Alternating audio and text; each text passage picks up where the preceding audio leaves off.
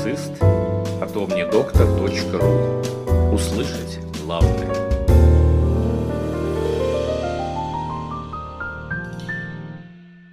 Подкаст предназначен исключительно для медицинских и фармацевтических работников. Коллеги, добрый день, с вами omnidoctor.ru и Кирилл Мельников, и сегодня речь пойдет о статье, в которой говорится о потенциале использования онколитических вирусов при раке молочной железы. Это исторические аспекты и будущие перспективы в форме литературного обзора. Напоминаю, что с бесплатной и полной версией данной статьи вы можете ознакомиться по ссылке под данным подкастом.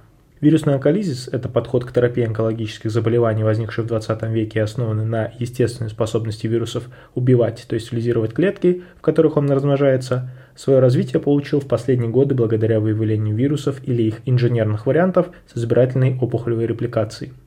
За последние десятилетия описан ряд специфических взаимодействий онколитических вирусов, как РНК, так и ДНК содержащих, с клетками злокачественных опухолей – при этом выявлены отдельные вирусы-кандидаты и лидируемые ими типы опухолей. Терапевтическая эффективность онколитических вирусов достигается за счет комбинации селективного уничтожения опухолевых клеток посредством прямого цитотоксического эффекта и активации противоопухолевого иммунитета.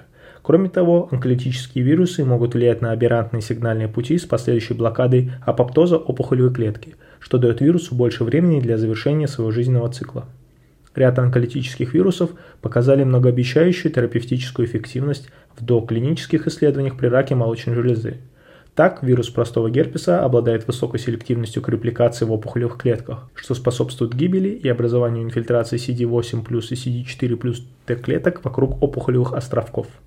Обнаружена также способность реовирусов усиливать экспрессию в клетках белка PDL1, а вирус кори, вооруженный геном проапоптоза, более активен в клеточных линиях тройного негативного рака молочной железы. Улучшенные с точки зрения эффективности и селективности воздействия на опухоль вирусы, а также оптимизированная комбинация с другими стандартными видами системной терапии представляются весьма перспективными, особенно у больных с развившейся лекарственной резистентностью.